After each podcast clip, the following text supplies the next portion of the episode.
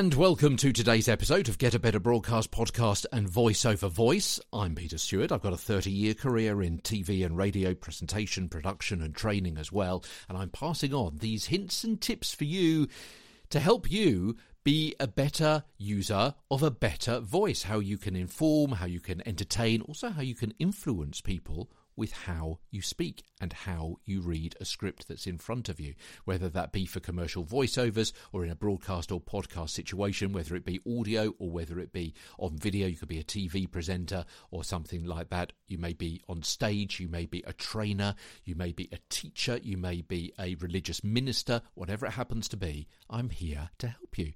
In season two of Get a Better Broadcast podcast and Voiceover Voice. We're talking about the rate of your read.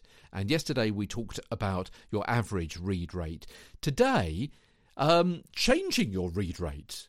Because what are the differences between reading fast and reading slow? If you speak too slowly, an audience may lose interest. If you speak too quickly, they may lose the thread of what you're saying.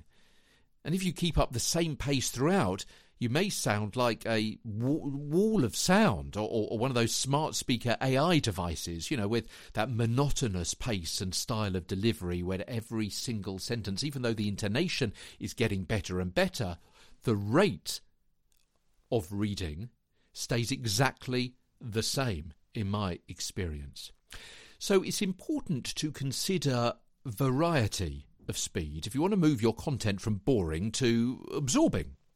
Having a subtle change of tempo without sounding manic, obviously, because that would sound really weird if one moment you're speaking like this, and then the very next sentence you speed up and then you slow down a little bit.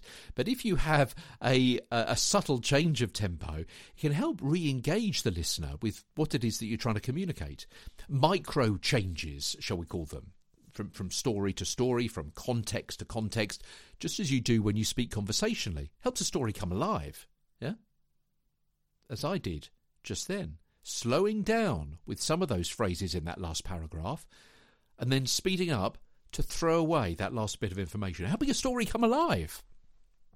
And also, that helps with the understanding, because alive is a, is a word which indicates life, exuberance, energy, exercise. So it might be suggested that you should be reading a phrase with come alive in a lively kind of way.